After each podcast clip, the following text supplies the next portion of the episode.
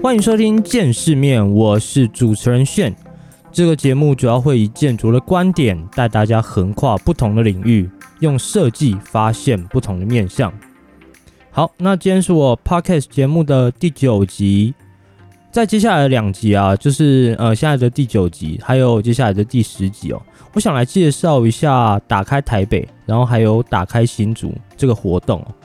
那这两个开放的时间点有点不太一样哦。就打开台北的话，它是在应该是下周左右吧，就是十一月二十七号、二十八号。然后打开新竹呢是在十二月的十一号跟十二号。所以这集啊，因为时间离得比较近，所以我会先来介绍一下打开台北，然后呢下一集再来介绍一下打开新竹。那这个活动啊，其实是在一九九二年在伦敦创立了一个 Open House 的活动，然后这个活动其实已经有二十九年左右的历史了。那在去年啊，就是二零二零年的时候，其实台北是第一次办这个活动，然后今年的话就是第二年了。那这个活动就是主要会在十一月二十七号跟二十八号两天的时间里面啊，开放九十个台北呃不同的建筑空间。那借由这种不同类型的空间哦，可以带你认识一下呃你所不知道的台北哦。所以说，如果你本身是住在台北，然后你可能假日也不知道做什么的话，那接下来我有做了一些空间分类哦。如果你有兴趣的话呢，就可以去研究一下。好，那其实这个活动哦，有少数空间是需要预约的，不过就是它预约的时间啊，其实已经在上周的时候就结束了。所以这一集我主要会讲的是一些它可以去现场排队，然后不用预约的一些空间哦。好，那我去它的官网上啊看了一下，就是它那九十个空间，其实我主要把它分为三大类哦。第一类的话，其实算是一日职人的探索系列哦。那在这个呃一日职人探索系列里面呢，你可以看到这些职业平常的工作空间，比如说像是建筑啊、室内设计的工作室，或者是有在做装置艺术，或者是以比如说服饰啊，或者是精工手作为主的这种工作室哦。那具体来说，有哪些事务所啊跟工作室有参与这次的活动呢？我在后面的话会详细的跟大家再聊一下哦。OK，那第二个的话是老屋新生系列，就是这里面其实包含了老屋改造的空间，比如说像是有市场，然后有共享住宅，然后有像社会住宅等等的。那第三个系列呢是艺文空间系列。里面这次包含了像是两厅院，然后流行艺术中心，然后还有美术馆啊这类的艺文空间。好，那我们先来讲一下第一类，就是职人探索系列。那在说明之前呢，我先来说一下，说哎，这些空间可能哪些人比较适合去哦？因为他这次开放的工作室啊，比较多都是属于像建筑事务所，然后室内设计公司嘛，还有我刚刚提到了像是互动艺术的工作室。所以对我来讲啊，我第一个想到的就是，比如说念建筑系啊，或者是室内设计系，或者是艺术相关科系的大学生呢，我觉得还蛮适合的。因为其实你在这个阶段啊，你如果是比如说大三或者是大四好了，应该有蛮多学校都有这个实习计划，然后其实你就可以刚好趁着这个活动啊，去了解一下说，诶，你在哪个领域可能会比较有兴趣。那我说的这个领域啊，其实不是只有像刚提到建筑室内这种大方向哦，因为其实像建筑设计啊，它又可以细分成说，呃，比如说你公司是做公共建筑比较多，还是说私人的住宅建案比较多？然后像刚刚说公共建筑嘛，其实它又可以分为说你是做比如说学校、医院或者是博物馆。那私人项目其实除了呃就是自家的住宅之外啊，还有像是酒店开发，其实也算是私人项目的一种哦。那其实像是这种光是空间种类这么多啊，虽然说刚去实习，或是你刚准备要实习，你可能是还不太清楚说你自己呃比较具体喜欢哪一种方向。那我觉得你刚好就是可以趁着这个机会哦，跟这个活动，你就可以去看看说，诶，不同公司它的。不同的领域，你比较喜欢哪一类的？然后说不定说你看一看之后，就会发现说，哎，自己喜欢某一个领域。好，那我刚刚说的这个一日之人的探索系列啊，我有把几间我觉得方向比较鲜明的列出来给大家参考一下。那当然说了，不会到全部都念出来，因为其实呃有参与这次活动的事务所还蛮多的。不过你可以在听完之后啊，就假设你还有兴趣的话，你可以到他们的官网上面再去浏览一下。其实第一个种类的就是建筑事务所，然后这次参与的公司有像是大池建筑，就是郭旭元联合建筑事务所，然后还有像是博城设计，然后石河设计，这几间其实他们都有各自擅长的领域啊，就比如说集合住宅好了，或者是做公共工程，那有些可能是呃商业空间的设计比较强，那因为这个东西具体讲起来啊，它会比较细一点哦。所以说，呃，如果你对这几间公司有兴趣的话，你可以就之后在他们的官网就是搜寻一下。那第二个种类啊，其实就是策展为主的公司哦。有一间公司其实叫做 Archie Cake，呃，主点设计，可能蛮多人都知道了。那这家公司就是虽然说它有建筑跟室内设计的项目，不过其实它的主力就是展场设计。那他们接的展场项目其实种类就还蛮多元的。我举一个例子好了，比如说他们之前有做过那个二零一八年的花博乐农馆，然后那时候的主办单位啊，就是也是政府本身嘛。那他的目的可能是想要借由这个馆呢，就是去推广台湾的一些农业的文化，然后可以借由这个展览呢，让更多年轻人就是认识农业这块领域哦。然后也希望说，嗯，我可以让更多年轻人投入到农业这个行业。那这个就是政府提出来的这个展览的主要的概念跟主旨嘛。那基本上啊，作为一个策展团队来说，就是你要以这个思路，不管你是用比如说视觉传达设计的方式啊，或者是空间设计的方式，去把他们描述的这种文字哦给具体化。比如说，他们那时候的出发点就是以台湾的四大海拔作为展览的这种主要脚本，就是他透过不同海拔这种代表农作物啊，去呈现出呃从种植、耕种、采收到加工的这种过程哦。所以说他们在策划这个展览的过程中啊，你可能就会去做一些前期的像是田野调查，去了解说诶不同农作物的一些价值。然后可能呢还会透过影像的方式去记录说，哦，我每种农作物耕种的过程，或者是说你直接去采访当地的农夫哦，有种像是访谈的这种概念。所以你会发现说啊，呃，在一个展览里面，它可能会同时出现平面文字的描述，然后还会出现一些影像的记录。那当然说啊，空间也是整个展场设计的一大重点嘛。所以他们那时候就是以景观的方式去呈现农地的整个样貌，然后借由他们可能预先设计好的动线啊，去引导你看每个场景。所以这个大概就是呃整个策展里面会需要思考，然后跟需要落实的一个过程哦。就如果你对这个方面比较有兴趣的话呢，我觉得就很适合去 Archicake 参观一下。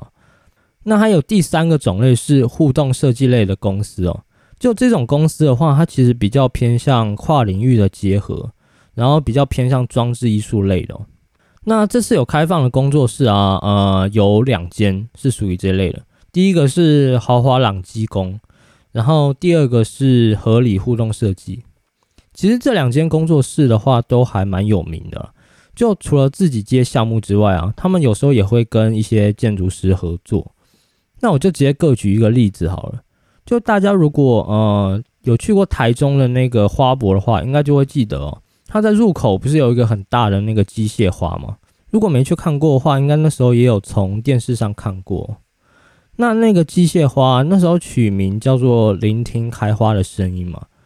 大家可能有看过用那种缩时摄影去拍出那种花苞绽放啊变成花朵的影片哦。那其实他们一开始在发想这个概念的时候啊，就是希望说想呈现那种细胞生长，然后最复杂的那种状态哦。但其实就概念这种东西都算是蛮好想的，主要难的点就是它需要同时整合很多的技术问题，像是说那个外观的球体的结构设计啊，可能是第一步。就除了你要思考说这个球体它本身要用什么样的结构，然后怎么固定之外，另一个蛮大的重点就是说，机械装置，就你有时候其实很想要很诗情画意的表达一些情境，比如说，诶，我想要表达呃微风轻轻吹动的时候，或者是这种花苞绽放出来的瞬间。那这种你想表达的视觉效果啊，其实背后就有这种很多的技术需要考虑哦。比如说你要考虑到这种花苞开合的角度，那要怎么摆动才有那种效果出来哦？那通常就是你需要搭配一些程式代码哦，才能达到这种动态的效果。那你有了这种动态的效果之后啊，你还需要同时配合，比如说光线跟音乐。才能去呈现出这个装置就最完美的状态哦。那其实我觉得这种临时性的装置啊，就还蛮像表演艺术的一环了。就比如说你看电影或者是舞台剧好了，你会发现说有时候搭配到不好的光或者是呃不对的音乐，那它那个整体感受就会差很多。OK，那刚刚讲的这个案例呢，它就是豪华朗基工作的设计。那我接下来来介绍一下合理互动工作室哦。就他一开始创立的时候，其实是由三个人成立的一间工作室。然后他们其实三个人呢，他们一开始认识的地方是在北医大的那个新媒体互动研究所。就这个系所其实会招蛮多不同背景的人哦。就除了你本身是念艺术设计的人之外啊，他可能另外还会招像是资工的，然后可能有像是舞蹈系的。就是他等于把很多不同领域的人都混合在一起啊。那其实他们一开始三个人会一起创工作室的原因呢，就是因为他们三个人都对这个电子相关的艺术作品还蛮有兴趣的，所以后来就聚在一起开了这个工作室。OK，那我接下来来介绍一下，就是他们有哪些比较有趣的项目。其实像比较多人知道的项目，应该是去年在北美馆的 X 赛计划。那时候北美馆定的主题是多重真实嘛？那最后其实他们胜出的作品是以这个膜为概念，就是薄膜的这个膜。其实他们提出这个概念啊，就是在思考说，诶，我们人是怎么去感受周围的这个世界的？因为我们知道的世界可能是透过我们，比如说自身的经历跟经验。就比如说妈妈小时候的时候跟你说，诶，这个叫做红绿灯。然后那个叫做飞机，那你后来才开始慢慢认识这个世界嘛？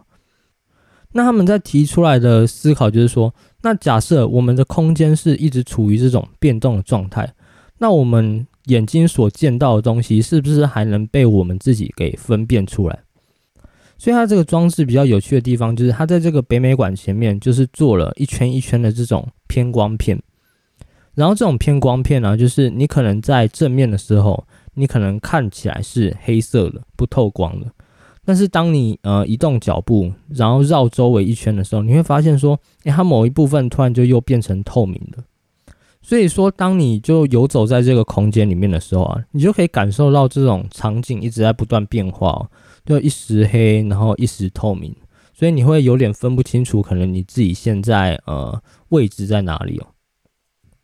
好，所以刚刚以上介绍的这两间工作室啊，主要的强项就是做这种临时性的装置艺术，它比较不是永久型啊，就是你可能呃展览的周期时间一到的话，他们就会撤掉这样子。所以我觉得，如果你是对这种手作或是对这种跨领域的设计啊有兴趣的话，我觉得你可以去参观一下。那其实刚刚说到的，主要都是针对比如说还在学校的大学生啊，或者是研究生啊。因为其实我觉得哦，学建筑的话，可以走的路其实还蛮多的，就不一定毕业都要去做像室内啊，或者是建筑只有一条路而已。好，那刚刚介绍了几间事务所呢，跟工作室呢，我就把它列为是一日职人的探索系列哦。那接下来下一个我要介绍的就是呃老屋新生的系列。那老屋新生这个系列的话，其实我也列出了几个比较有兴趣的。就第一个的话是新富町的文化市场。这个之前其实我有去过，不过说它这次的开放啊是有包含导览，所以说如果你来不及这一次去的话，其实你之后再去也没关系哦，因为它那个地方是长期开放的。那它的这个地点呢在万华，就这个市场的话，其实它有八十年左右的历史哦。那它这个市场的特色就是说，它有日治时期留下的这种马蹄形的建筑，跟一些木造的这种宿舍群。那其实后来的设计是由清水工坊去改造跟设计的。那在经过他们就改造跟设计之后啊，里面后来就新增了一些像是展演的空间，然后像是教学的厨房跟工作室。我其实印象比较深刻的，就是这栋建筑物其实是一个环状动线哦。那在这个环状动线的中间呢，有一个马蹄形的天井。然后这个天井其实那时候是主要是用来满足市场里面的一些通风跟采光的需求。就你如果有去过市场，你应该就会知道，不同的摊贩之间呢，其实它会有很多的味道混杂在一起嘛。所以说，如果一旦通风没有做好的话，其实人在室内待久了就会蛮不舒服了。那刚刚有说到嘛，在里面其实也有置入了一些像展演跟教学的空间。现在这个空间呢，主要是由中泰基金会在经营哦，所以在这里啊，也会不定期的举办一些活动吧。我那时候看他的那个 FB 的那个粉丝专业上面，他还是定期都有一些活动在举办。所以其实我才说啊，就如果你这一次没有到的话也没关系，因为他之后其实还有其他活动哦，你可以透过那些其他的活动再来也没关系。那另外一个我觉得也蛮值得参观的是九楼的浦园。它是一栋老建筑改造的一个共享的公寓啊，大家应该有听过像 co-living 这个词吧？就是说你自己的私人空间，就是比如说你的卧室，虽然说可能比较窄一点，或是比较小一点，但是你可能拥有更大的共享空间。比如说九楼这个共享公寓啊，它里面有大厅，然后有蛮大的一个厨房哦，还有餐厅。然后现在好像还新增了像是瑜伽教室跟录 podcast 的房间哦，所以其实啊，你听到这里，它本质上哦，就是提供呃人跟人之间更多的这种交流机会。其实你去看哦，现在大部分人啊，就是都是住在家里面嘛，或者是那种单人的套房。那其实说你不管是下班后或者是放学后，基本上你就是直接关在自己的房间里面哦。那其实这样也没有不好啊。就我自己也蛮喜欢独处了，不过我对这种共享公寓哦，有蛮大的一个体验，就是因为我之前其实去东京实习过几个月的时间，然后那时候其实也是住在 share house 里面哦，基本上就是因为 share house 比较便宜啊，然后那时候当然对比如说共用厕所也是有点排斥，不过想说其实住的时间比较短哦，那就想说算了，那其实后来住进去之后啊，也认识蛮多朋友的。因为那时候其实有蛮多不同国家人都在这里呃工作或是念书，然后可能你刚好在厨房煮饭的时候啊，你就会遇到一些人，然后就会聊个几句。那要讲完这个经历，其实可能有点长哦，我觉得之后专门再开一节来分享好了。OK，所以说九楼仆园的这个概念呢，基本上就跟我刚刚描述了一样啊，只是说它在空间的机能上会更完善一点，然后在设计上它也会更美观一点。那你住进来之后，可能有很大的几率就是会认识不同领域的人嘛，然后可能也跟这些人有不同的合作。所以其实我觉得，对于不管是想来参观空间啊，或者是诶你真的想住进来体验的人来说，我觉得都还蛮适合借由这次的机会来参观的。呃，我记得他好像可以月租，因为我那时候记得我弟刚从国外交换回来，然后那时候他其实学校还有半年的课。那因为剩半年的课嘛，所以你要找那种一年长租的，就是比较麻烦一点。所以他那时候也透过这个短租啊，就来看了一下九楼。不过最后好像是因为说那时候一个月的房租是需要一万二还是一万四哦，然后他就放弃了，因为就是对他来讲有点小贵啊。OK，那下一个老屋空间我选的是图书馆，这个图书馆的名字叫做不只是图书馆哦。那这个地方的话，其实它是在那个松烟文创园区的里面。如果你是台北人的话，你应该还蛮常去松烟的，就蛮多的展览啊，也在那边。然后像是我们之前的那个毕业设计，其实也是办在那个地方啊。那说实在，我还蛮喜欢那边的氛围的，因为加上说它离那个信义的徒步区又很近，所以我觉得整体来讲算是一个还蛮完美的散步路线哦。好，那这个图书馆有趣的地方就是啊，它这栋建筑物的前身其实是一个澡堂，所以它在设计的时候啊，也刻意的把这个原本的澡堂的空间呢，呃，给留下来。那它这个空间里面其实分了三区哦，就其中一区的话是泡书区，就他们称嘛，其实就是看书区了。那它是一个下沉式的空间，然后你往下走的这个台阶啊，其实它本身是具有这个座椅的功能之外，它的座位下方呢也是具有这个书柜的功能哦。所以说这个空间，我觉得对于想多参观一些旧建筑改造案例啊，不管是你是学生或者是一般的游客来说，我觉得都可以去看看了。好，那在这一个老屋系列的最后一个，啊，我想介绍一下明伦的社会住宅。这个案例其实我也放在老屋系列的原因哦，是因为它其实前身是呃明伦国小。那大家也知道嘛，就现在少子化的关系，其实还蛮多的小学，它的班级人数也越来越少哦。那像是明伦国小啊，也一样是遇到这个问题。那其实人越来越少之后啊，你的这个使用率就会越来越低嘛。所以后来那个政府经过评估之后啊，就发现说，诶，这个周边区域其实还蛮适合作为住宅区的。所以后来政府啊，就把它从原本的学校变更成住宅区使用。那这个社会住宅它其实总共有三百八十户，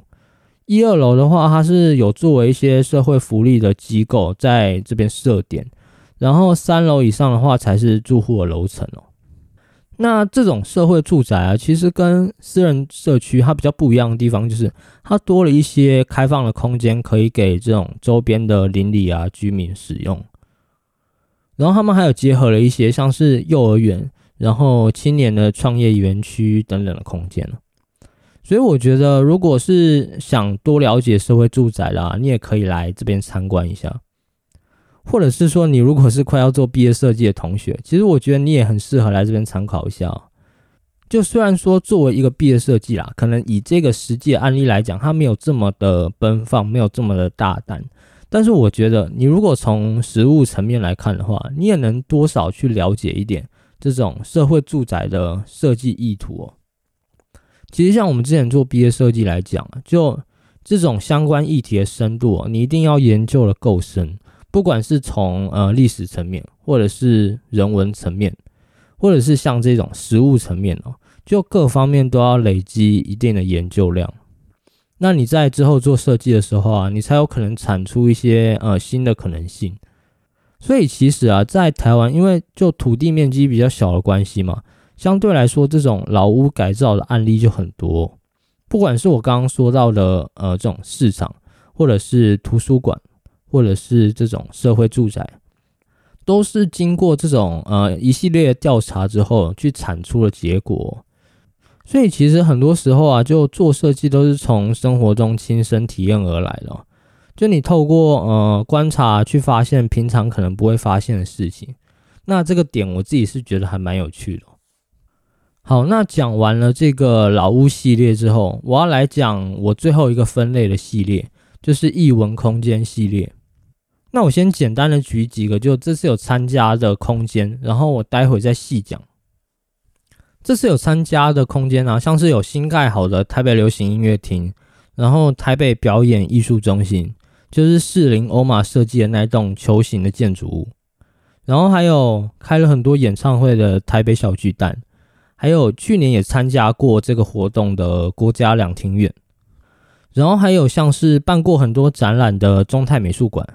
跟我自己觉得还蛮有趣的社会创新实验中心哦，就是唐凤的办公室。唐凤我其实也只有在电视上看过他啦，就本人也没有见过。所以如果有兴趣的话，你其实可以去报名一下哦。但我不知道他人会不会在现场啊。好，那第一个我先来讲一下这个新盖好的台北流行音乐中心哦，它是美国的 RUR 事务所跟中麦建筑事务所设计的。那如果没有看过外观的，我大概描述一下，就它的量体其实看起来蛮像一个比较厚重的这种山峦的造型哦。那它以空间规模来说的话，算是一个中型的场馆。就它整个基地啊，其实是由三大场馆去组成的。然后我刚刚说到这个山峦造型啊，其实就是它的其中一个表演厅。那它这个整个基地啊，其实算是一个产业的园区哦。就它里面包含了像是 live house，然后音乐教室，然后录音工作室，还有我刚刚提到说的这种表演场馆哦。那我后来上网查了一下，我才发现说，像是木曜四超玩的演唱会，在圣诞节的时候会在那边表演，然后明年还有萨泰尔的脱口秀延上啊，还有像是艾怡良的演唱会，也是明年一月的时候都会在那边。所以说，如果你不是想要去纯参观这个建筑物的话，其实你等有活动的时候再去，我觉得也是可以了。好，那下一个要介绍的是台北表演艺术中心哦。这栋建筑物的话，就是由荷兰的欧马事务所设计了，然后在台湾合作的公司呢，它是姚仁喜的大元联合建筑事务所。有去逛过士林夜市的人啊，应该都会被这颗大球所吸引哦。那这栋建筑物其实一开始从外观没有很吸引我，但我后来看了一下它的内部空间呢，我觉得其实是还蛮值得去看的，或者是说，呃，之后有表演的话，你也可以去体验一下。它好像是明年才开始正式营运吧？那我会觉得它的这个内部空间很有趣的原因，是因为其实我们传统啊看过的这种剧场，它都是一个比较制式化的空间哦。就比如说是后面是观众席，然后前面是舞台的这种配置模式。那它这个空间呢，其实有打破了传统这种剧场的配置哦。就我们从外面看到的这个球形空间呢，其实就是它其中一个观演厅。然后在这个球形的观演厅呢，它左右两侧它其实是有不同的区域。左边的话，它是一个大剧院，然后右边的话，它是一个中型的剧场。那其实它这个特别点就是说，这两个空间呢，它在遇到更大型的表演的时候，其实是可以把这个大剧院跟这个中剧场两个合并在一起的。